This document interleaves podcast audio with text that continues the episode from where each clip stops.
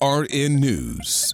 I'm Jamie Jackson for AURN News. Bank of America has given a $1 million grant to the National Juneteenth Museum in Texas.